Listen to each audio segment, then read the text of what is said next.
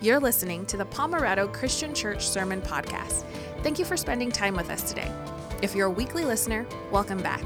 If this is your first time, we're so glad you're here and hope you consider subscribing. If you're in your car, on a run, doing things around the house, or working out and want to connect even further and take next steps with us, visit palmerado.info. Now, enjoy this week's message. Well, again, happy Palm Sunday to everybody. It's so good to see all of you who are here with us in person, and it's so good to see those of you who are joining us online. Uh, whether you're in person, online, live, listening to the podcast later, watching the video later, uh, just know that you were prayed for, cared for, and loved before you even showed up today or turned on the screen uh, whenever you're listening. And so we're so grateful, and, and I don't know about you, I love when we have opportunities for our children to come up and to sing and to read passages, and uh, just such a blessing to know that they're being poured into with the Word of God, just like we are as we meet here upstairs every Sunday morning.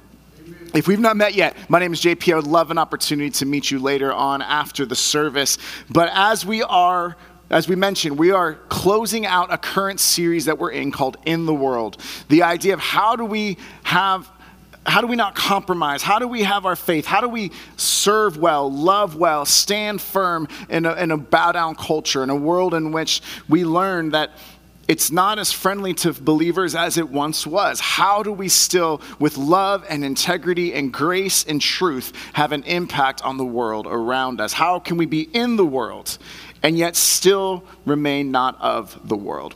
And so, we're going to dive into Daniel chapter 6 today, and our, our sermon passage or our sermon ideas. Uh, this idea of loving, or excuse me, live such good lives. Live such good lives. What does it mean to have the good life? That if you were to poll people and ask, you know, what does the good life look like? A lot of people probably say it's having so much money that you wouldn't have to worry about anything more anymore. It would be to be able to travel to different places and have different homes in different places. It would be to have not have to do any work, to just have someone else do things for us. Maybe it would be to just not just to live in a, a lavish, comfortable life. Like the lifestyles of the rich and famous, uh, if you remember that uh, years and years ago. And it's just this idea that maybe we think what the good life is, we attribute it to wealth, maybe comfort, maybe ease of life.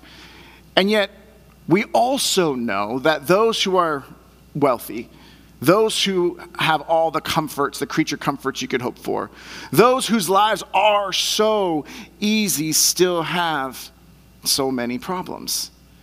There's an emptiness that when we try to put our hope into anything other than Jesus, there's an emptiness that we may try to fill it up with possessions or fill it in with money or uh, where we live or whatever it is. And we can get to the point where we search so, more, so much for something other than the truly good life to fulfill us. And so, throughout the generations, throughout thousands of years, there's been different ideas of what the good life is. That Aristotle talked about that happiness is finding your place in the world and playing it. So it's less about the comforts and it's more about finding purpose. Maybe it's the idea of, of just being able to not have to worry about anything. And yet, what I don't want to do, what I don't want to do is to look down on the fact or to feel like we, we, sh- we need to still recognize the blessings we've been given. We recognize that everyone who hears my voice today is in the upper percentages of income in the world. That we, we don't feel rich compared to maybe those around us, but compared to billions of people, we are the rich. We are the ones that other people look at and would say they have the good life.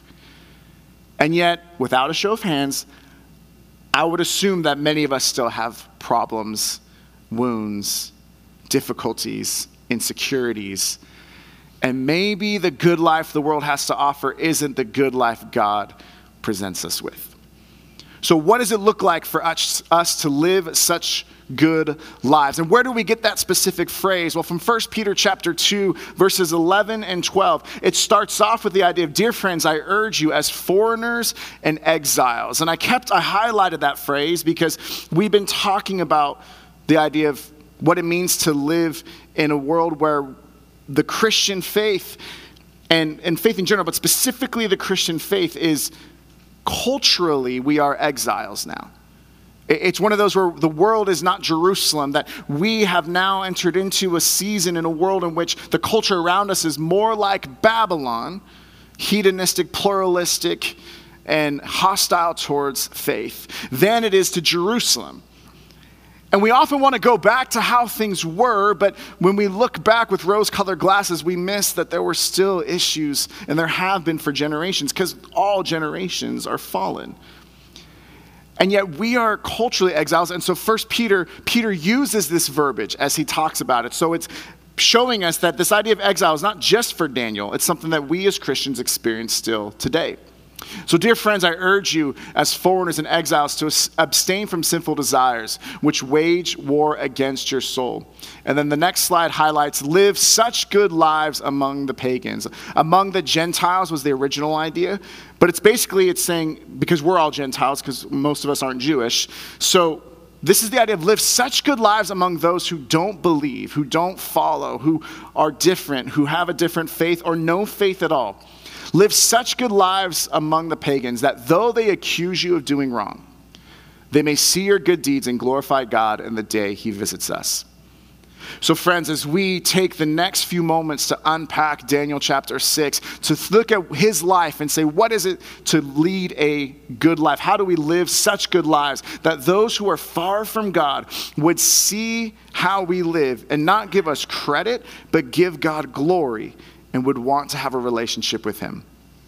Before we unpack that in Daniel chapter 6, would you join me in a word of prayer? Father, we thank you so much for this day. We thank you that this is a day you've made. We rejoice and are glad in it. We thank you that your mercies are new every morning, including this one. I thank you that for each person who hears my voice, Lord, that they are deeply, deeply loved by you. The love that you have for us is without condition. There's nothing we can do to make you love us anymore. We can't earn it. There's nothing you, we can do to make you love us any less. We can't lose it. It's a, it's a gift. May we receive that gift today. And may we receive whatever it is that you have for us this morning. I pray that as we dive into your that I would decrease, that you would increase, that you would speak in a personal, powerful, impactful way to each and every one of us. We love you, Lord. And it's in Jesus' name we pray. Amen. So, we're going to be in Daniel chapter 6. If you want to turn your Bibles there, if you have it on your phone, if you brought a Bible, great. If you don't, there's a Bible that's in the um, seat rack in front of you. Um, and then, if you're watching online, maybe you're aware that there's a Bible tab that you can actually follow along and select Daniel chapter 6 in order to follow along with our passage as well. With that said, I want to give a little bit of context because here in Daniel 6, as we start off, we realize that, we're going to find out very soon that Nebuchadnezzar, who's the king that we've learned about the past few weeks, the one who sent Shadrach, Meshach, and Abednego in the fire, the one that after they survived and there was a fourth one who looked like a son of the gods in the middle of the fire, that that same king ended up praising God, called him the Most High God, and that anyone who said anything bad about the Most High God would be severely punished. And yet, Nebuchadnezzar by the time he reached Daniel 6, is no longer king. So his time was numbered. And we see this in Daniel chapter 5. We're not going to unpack all of it. Then he had his son Belshazzar, Belshazzar excuse me, and he was either a direct son or, or a descendant or um, a successor. And then even then, at the end of that time, as Daniel 5.30 says, that very night, Belshazzar, king of the Babylonians, was slain, and Darius the Mede took over the kingdom at the age of 62. So, to give us context, Daniel now has spent years serving Nebuchadnezzar, and years serving that, and now there's a brand new king. Someone brand new that Daniel has been elevated in the courts, but now he's a Mede, he's part of the Median Persian Empire. So he's starting all over again. And so, how is Daniel going to still have an impact? How is it that he's still going to be able to show who God is in a culture that is constantly changing, and leaders that he doesn't necessarily want to follow, and leaders that don't follow the Lord, and yet God has still called him to serve well? What does that look like? See, we're going to unpack that according to this passage we see a few things about what the good life actually is. It's not about comfort, it's not about wealth, it's not about ease. It's about being able to do a few of these things and to experience this life that's maybe not good as in easy, but good as in valuable. So, the first one that we see here is that the good life is distinguished. It stands out among the rest. It looks different. Here's how we start our story, starting in verse 1, and then the verse 3 will be on the screen in a moment.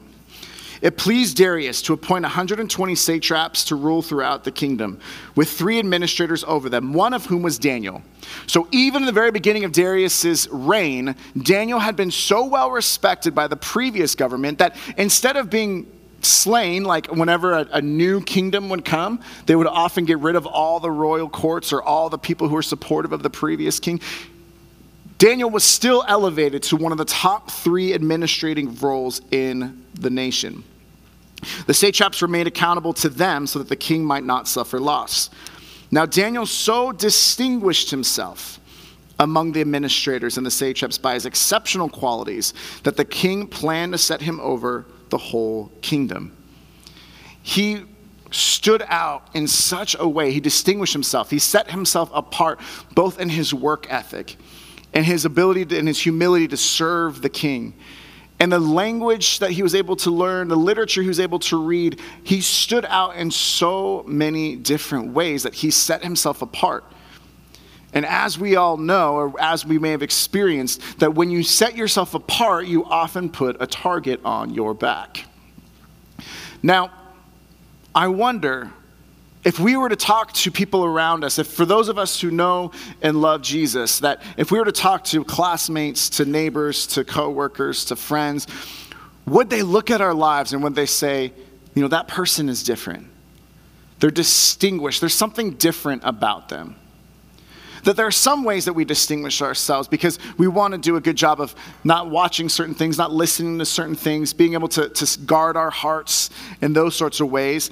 But what other ways can we distinguish ourselves?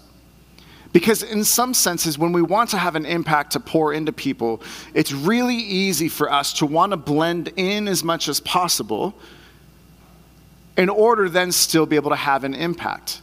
Because we're afraid that if we just stand up right off the bat, that that would burn a bridge rather than build one. And so, how do we not burn bridges? How do we build bridges, but how do we stand firm? Elliot Clark, in his book Evangelism as, as Exile, says it this way He says, As I see it, one of the greatest hindrances to everyday evangelism is our desire to fit in and be normal. But exile, coming face to face with the reality that we don't belong, has a way of opening up our horizons to the possibility of being different and strange. Now, for some of you, you're like, I've always been different and strange. I'm just glad that there's some affirmation that I can go do it now, right? But the idea here is not just to be different for different sake and not just to be strange for strangeness sake, but in order to be different and to be strange in the sense of how we are distinguished. That when people look at you, do they know what you stand for? Because as the uh, famous, uh, I won't say theologian, famous person, uh, Alexander Hamilton, said that if you stand for nothing, what will you fall for? That's actually just from the play. I don't know if you actually said that. That's okay. Um, just want to be honest with you guys. Uh, so, recognizing that we know that if we don't stand for truth, for the gospel, but also gr- the grace of the gospel, that as Chris Hodges says, grace without truth, or truth without grace is mean, and grace without truth is meaningless. It's when they're combined that there's this life changing power. It's not either or, it's both and. And as we've said from Jim Van Yperen, he talks about how love without truth is not really love, and truth without love is not really truth. They're not mutually exclusive. They're both one and the same, or they're both part of the same thing. So, in our desire to fit in, to not offend, are there times in which we lose our witness because we don't look any different? Would anyone look at you and say, the only way that I can attack them, their character is so good, they're so hardworking, they're so studious, they're so kind, they're so humble, they're so wise. The only thing that we could even think to attack them about would be the fact that they have a faith in Jesus. See, there was an author uh, named Ben Sixsmith, and he wrote in, uh, in an article in a blog um, this idea. And he says it this way the whole context of this article is saying someone who's a non Christian, he does not follow Jesus, he doesn't have a relationship with God, he's, he's an atheist, and he talks about how, you know, if Christians aren't any different, why would I want, from what I'm, how I'm living, why would I want to be like them? What's the difference that Christianity has to offer? Here's how he puts it I'm not religious, so it is not my place to dictate to Christians what they should and should not believe. Still, if someone has a faith worth following, I feel that their beliefs should make me feel uncomfortable for not doing so. Notice not hated for not doing so, not torn aside, not destructive, but uncomfortable. If they share 90% of my lifestyle and values, then there's nothing especially inspiring about them. Instead of making me want to become more like them, it looks very much like they want to become more like me. Friends, I'm not coming in and I'm not trying to tell those of us who know and love Jesus to just go and start being super weird all the time. What I'm saying is, how do we love in a way that distinguishes us? How do we live in a way that distinguishes us? How do we live in a way that people say, Do you know the best worker we have is so and so? And they may not say it's because they love God, but they would know that about you. Because if we do all things as if for the Lord and not for man, as Colossians 3 tells us to, then we're going to stand out among the rest because we're going to have a higher perspective and because we're going to love when it's hard to love and we're going to speak truth when it's hard to speak truth and we're going to do the right thing even when nobody's watching because we know that God is with us. We distinguish ourselves, we set ourselves aside a good life is not one that fits in, it's one that is distinguished. Number two, and this one might be a little hard for us, but it's important for us to unpack. A good life is one that is tested. A good life is one that is tested. Let's see how this unravels, or excuse me, unpacks. Let's see, let's go down to verse 7. The royal administrators, prefects, satraps, advisors, and governors, oh, excuse me, uh, forgive me, uh, verse 5. It's not on the screen, but this is what I wanted to say. Finally, these men said, We will never find any basis for charges against this man Daniel unless it has something to do with the law of his God. So these administrators and satraps went as a group to the king and said, May King Darius live forever. The royal administrators, prefects, satraps, advisors, and governors have all agreed. Had they, all the administrators agreed? No, because we know Daniel didn't, but that's the little types of lies that kind of get people to say, oh, everyone's saying this. Anyways, we've all agreed that you should that the king should issue an edict and enforce the decree that anyone who prays to any god or human being during the next 30 days except to you your majesty shall be thrown into the lion's den. That's daniel 6 verse 7 i put the wrong reference forgive me. But the idea is that remember king darius is brand new in this role as the king of the empire we discussed a few weeks ago that religion is a way that he knew, and that and at the time they knew that they could bring people all together by forcing them to follow one specific God. And so what the satraps and administrators, except for Daniel, everyone else says, if you if we could just get everyone to not pray to anybody else other than you, King Darius, may you live forever. Talk about flattery, talk about give, giving someone an inflated sense of self. For 30 days, you're the only one that they're going to pray for. How does that sound? Well, to his pride, that probably sounds pretty good. But to his rule, that seems like it's a unifying force to get all of the people to look to him rather than to their own gods. And so he says that he decides, yes, we'll do this. He puts it into action.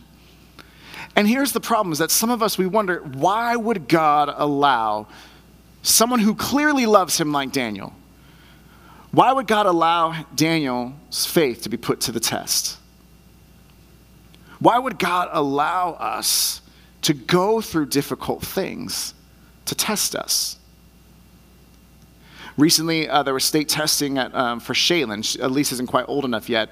And she was worried about it and just trying to do a good job, and she was, you know, just wanted to do well. And we kept trying to remind her that this test actually is t- testing the school and the teachers as to how well people are learning. It's not about you and your value, it's the idea of testing. And so the test doesn't declare this person is good or bad. The test allows us to know the depth or the quality of, in her case, the learning or lack thereof.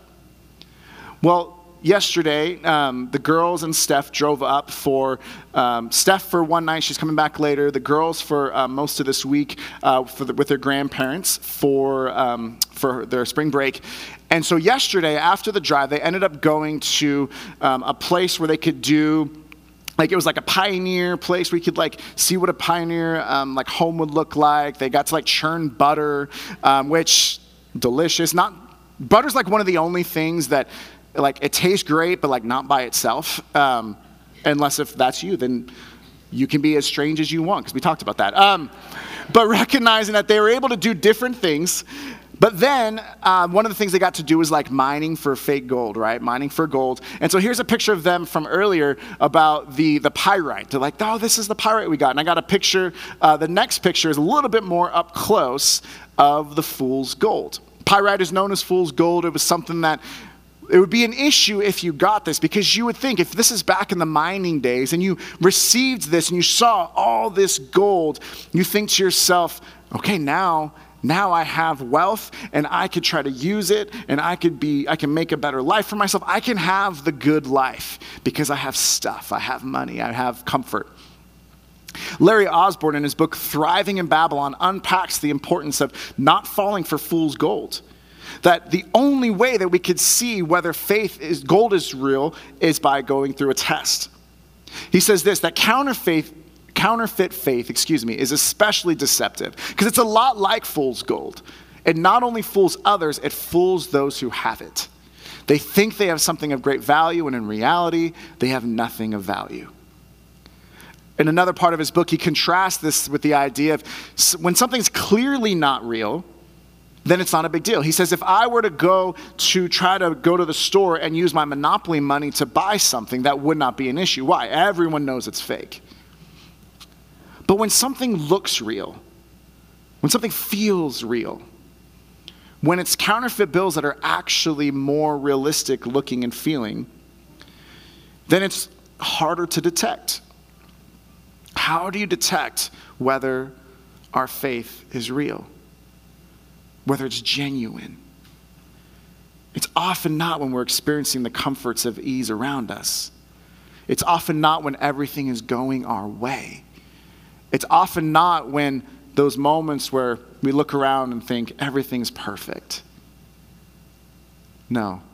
It's often when things, when there's suffering, heartache, brokenness, woundedness. It's when that off ramp when we're going and we're like, okay, we're walking with God, and then we start to see the off ramp of trying to, like, this is too hard, I should just pull over. This is too much, I should give up. Do we keep on that road or do we pull off? Larry Osborne says it this way the tests, these tests of our faith, are not for God's benefit. He already knows what's real and what's not. They are for our sake. We need to know the truth. And if we're depending on something that's not dependable, we need to know before it's too late to do anything about it. So think about the last test that you may have had when it comes to following God or wondering if you should follow God or where you're in that journey. Was it something where you're like, God, I, I followed you, I know you, I love you. Why am I going through this difficult time? Or why are my friends or my loved ones going through a difficult time? Why is my family struggling? Why are my kids going through this issue? Why are they struggling with it? Whatever it may be. We're allowed, and our, t- our faith needs to be tested because we need to know whether we are leaning into God enough. See, God can work all things for the good of those who love Him and who are called according to His purpose. It doesn't mean that we just want to rush into every test without thinking, but it means that when the test arrives, when the pop quiz shows up, what will we do? How will we respond? And when God doesn't seem to answer the way we want or doesn't seem to be speaking at all, will we keep listening? Will we keep staying on that road? So, friends, if your faith has been tested, hear me please. If your faith has been tested, that is not a sign that God has forsaken you. It's an invitation to draw closer to Him. It doesn't mean He's given up on you, it means He wants to go deeper with you. It doesn't mean He doesn't love you, it means He loves you enough to figure out, help you figure out the truth of where you are with Him and how you can draw closer to Him. The test is not against you, it's for you. The good life, distinguished. We stand out amongst the crowd. We look different and we invite people into the difference of our lives so that they can know that Jesus can make a difference in theirs as well. It's tested because the test doesn't mean God doesn't love you, it means He loves you enough to take you deeper. The good life, according to Daniel 6, is also one that is prayerful. It's one that is filled with prayer. Verse 10, we're going to jump down. Now, when Daniel learned that the decree had been published, he went home to his upstairs room where the windows opened toward Jerusalem. Three times a day, he got down on his knees and prayed, giving thanks to his God, just as he had done before. A couple things I want to unpack there. First, the idea that he turned his, he, he, he opened up the window and he prayed three times a day. One of the books I read, and I can't remember which one it is right now, but talked about how all of us will either turn our face towards Jerusalem or turn our face towards where God is, or the culture that we want to pursue to be more like God, I should say, because God's everywhere or we will turn our face towards Babylon. We'll turn our face towards our hope, or we'll turn our face towards our fears. We'll turn our face towards our struggles, or we'll turn our face towards the one who's with us in our struggles. He turned his face toward Jerusalem. Three times a day, he got down on his knees and prayed, giving thanks, giving thanks to his God. They just decreed that anybody who prayed to anybody else for the next 30 days would go into the lion's den, and Daniel's thanking God. Talk about responding to a test. And he, was giving thanks to God just as he had done before. This was not a last minute ditch effort, this was part of his life. The fact that he prayed three times, we don't know, to be honest, we don't know how much of the Old Testament or the Hebrew scriptures Daniel was fully aware of because he grew, like we said, between the ages of 14 through 18, he had ended up going into Babylon. And even before then, the culture around was not following God's commandments. They didn't follow the, the word of the Lord as much, or else they wouldn't have had to go into Babylon in the first place. So whether he knew about Psalm 55 or not, we do not know. But he lived out Psalm 55 incredibly clearly by praying three times a day. Why? Psalm 55, 16 through 18 says, As for me, I call to God, and the Lord saves me. Evening, morning, and noon, I cry out in distress, and he hears my voice. He rescues me unharmed from the battle waged against me, even though many oppose me. So you could see whether Daniel knew this verse or not, the word of God spoke in such a clear way and speaks to us now that three times a day he went and prayed. He cried out to God. And as we see in this last part, it talks about how God will rescue him unharmed. And he didn't even know what was coming or how he would get through Daniel 6. And yet, it happens, even though many oppose me. Chris Hodges, who's the pastor of Church of the Highlands, his book, The Daniel Dilemma, is one that we've quoted several times in this series. He has, uh, they do 21 days of prayer um, every, t- every year. And on their website, when they talk about it, he says, many times people act first and then want God to bail them out of that situation. But prayer should be our first response, not our last resort. Prayer should be our first response, not our last resort. This morning, when I was getting ready to leave the house, uh, I, um, like I said, Steph's gone. She'll be back later today. And so I was driving the car, and as I'm pulling out of the driveway, I heard that, um, that dreaded sound. It's like, gung, gung, gung, I pull out very slowly, and I look at the back, and my rear passenger tire was flat. Now, flat tires, never fun, right? It's never like, oh, great. Um, flat tires when the only other car at the house is 100 miles away is not fun. Flat tires when uh, you know you have like to preach within the next few hours is not fun. Um, and so it's this idea of my first thought is, you know, what, what do I do? Like, what, what, do I, what do I do? Could you imagine if my first thought was, all right, well, I'm just going to start driving and I'm going to ask God to just bail me out of this one? God, just, you know what? I know that the tire's flat, but would you just carry me? Just, just bring me, you know, through Via Rancho with all the curves and down the freeway would you, would you just bail me out ahead of time?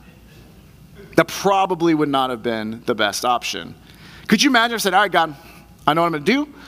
I am going to, uh, you know, all the adrenaline's running, so I'm just to lift up the car myself. Don't laugh, I could do it. Um, like, would, would that work? No, and say, okay, God, can you give me the strength to, to lift this? Or can you heal my back after I destroy it? We ask God to bail us out. What did I do instead?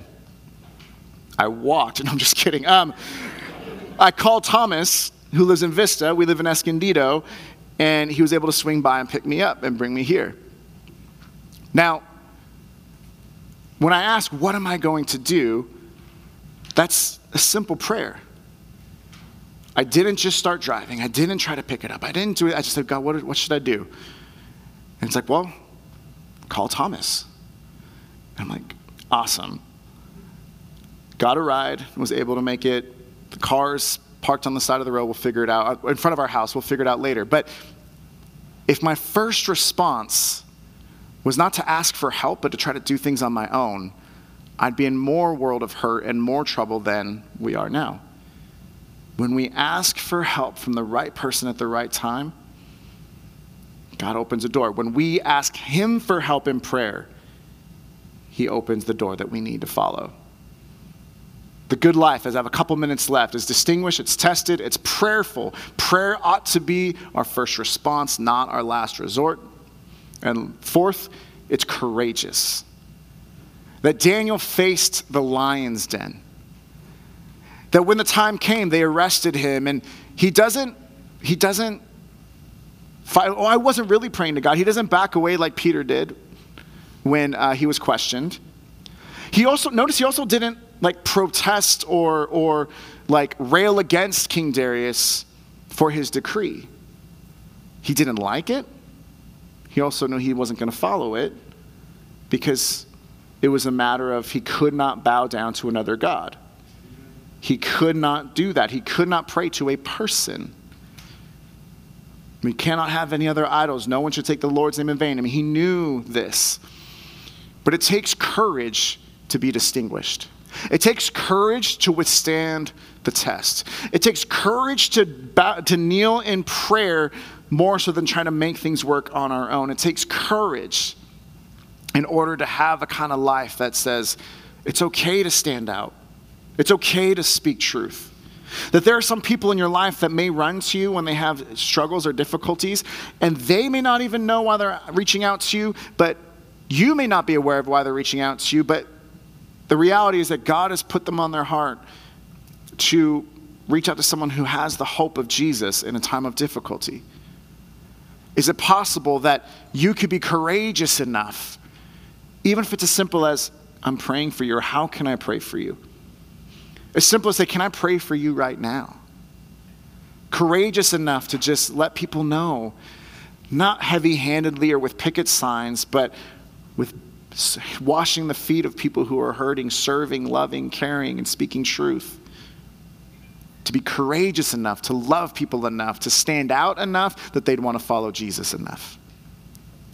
To be courageous. Chris Hodges in, in the book continues on. He says, if you look at strong people of faith, I believe you'll find in them tried and tested, fireproof, lion proof faith. These people have as many problems as anyone else, but they also have something else the promises of God and His Word, and friends, the courage to act on them. We can know the stories in God's Word of great courage. But we could say, well, that's just, that was David. David was able to stand before Goliath. I can't do that. Oh, that was Peter. Peter was able to walk on water. I can't do that. Oh, Elijah was able to face on Mount Carmel 450 pagan prophets, but I can't do that. Shadrach, Meshach, and Abednego were able to stand in the fire, but I can't do that. Daniel was able to pray and face the lion's den, but I can't do that. Friends, they had problems just like us. And the truth is, we can have the courage just like them. For God did not give us a spirit of timidity but of power and love and self discipline, self control. That God can encourage in us. He could give us, put courage in us in our moments of greatest need. You can do this. Be strong and courageous. Do not be terrified or discouraged, for the Lord your God is with you wherever you go. Lastly, the good life, according to Daniel 6, is impactful it has an impact. I'm going to jump down now because he goes into the lion's den. Darius is already regretful of his decision. He realizes he's been tricked by the satraps and prefects and other administrators and all the other people, but he can't go back on his word. He just started his new reign. He can't be the king that all of a sudden changes the rules for his favorites. So he has to go ahead and just say, okay, this is the law. And God, or excuse me, Daniel, may the God that you serve, may he protect you, may he look after you. He talked about how at the first light of dawn, it's not on the, the scripture, but just verse 19. At the first light of dawn, the king got up and hurried to the lion's den. Right away, he couldn't sleep. He was going right away. When he came near the den, he called to Daniel in an anguished voice.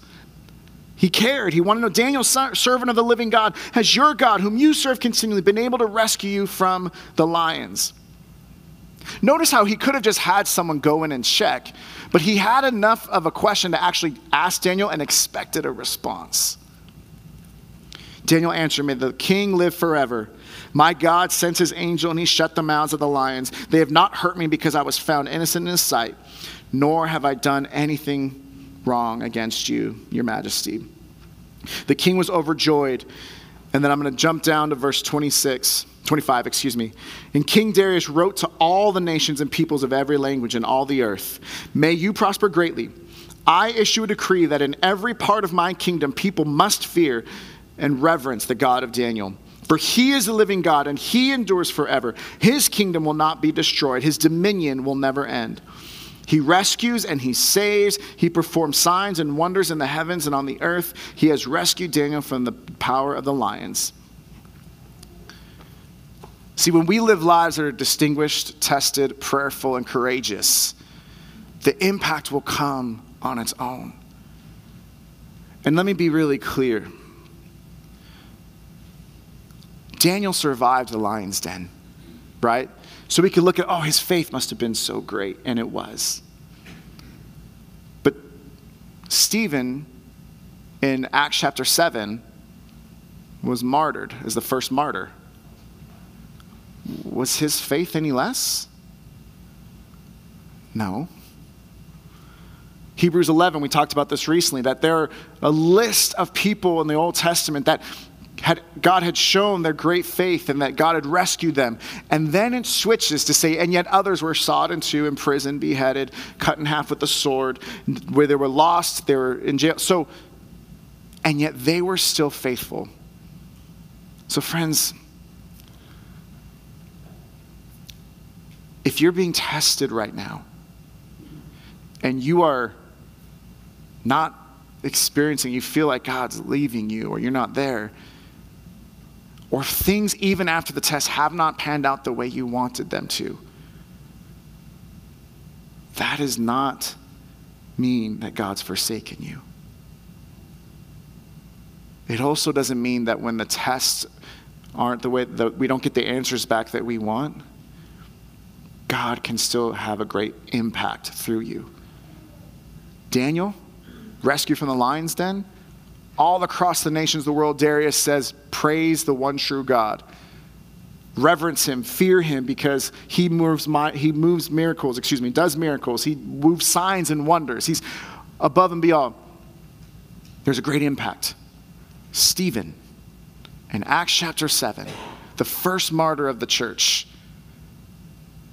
his, he died. He wasn't rescued. There wasn't a shield that blocked all the stones from hitting him. And yet, because of his faith and because of his sacrifice, the gospel was then pushed out of Jerusalem and then started to go into Judea and Samaria in, in Acts chapter 8. And then we start to see how it goes to the ends of the earth so that Jesus' words in Acts 1 8 came to fruition. You will be my witnesses in Jerusalem, Judea, Samaria, and the ends of the earth. So, in the same way that all the peoples of the earth found out about God through Daniel 6 and him being rescued from the lions, all the people in the ends of the earth found out about Jesus and his love for them through the death of Stephen. Both were impactful. Both shared of who God is, and both brought glory to God. So, what does it look like to live the good life? Maybe you're experiencing some of these things, maybe you're not. But I want to close with Jonathan Edwards' quote, an American preacher, part of the Great Awakening, start uh, revivals um, early on. He said this Resolution one, I will live for God. Resolution two, if no one else does, I still will. That the good life is not one where everything's perfect. It's not comfort, it's not ease, it's not money, it's not popularity, it's not possessions. The good life is one in which we have a relationship with God through Jesus Christ, that we know that no matter what we face, we may be distinguished, we may be tested, we can be prayerful, we need courage, and we can have an impact that God can use not because of our own goodness, but because of His. Not because we have it all together, but because He does. And whether the, our story ends miraculously like Daniel or difficultly like Stephen's, all can be used for the glory of God and the power of the Holy Spirit for the spreading of the gospel so that people who now are in the world would come to see that there's a greater world at the end, eternal life that is offered to anyone who would want to receive it.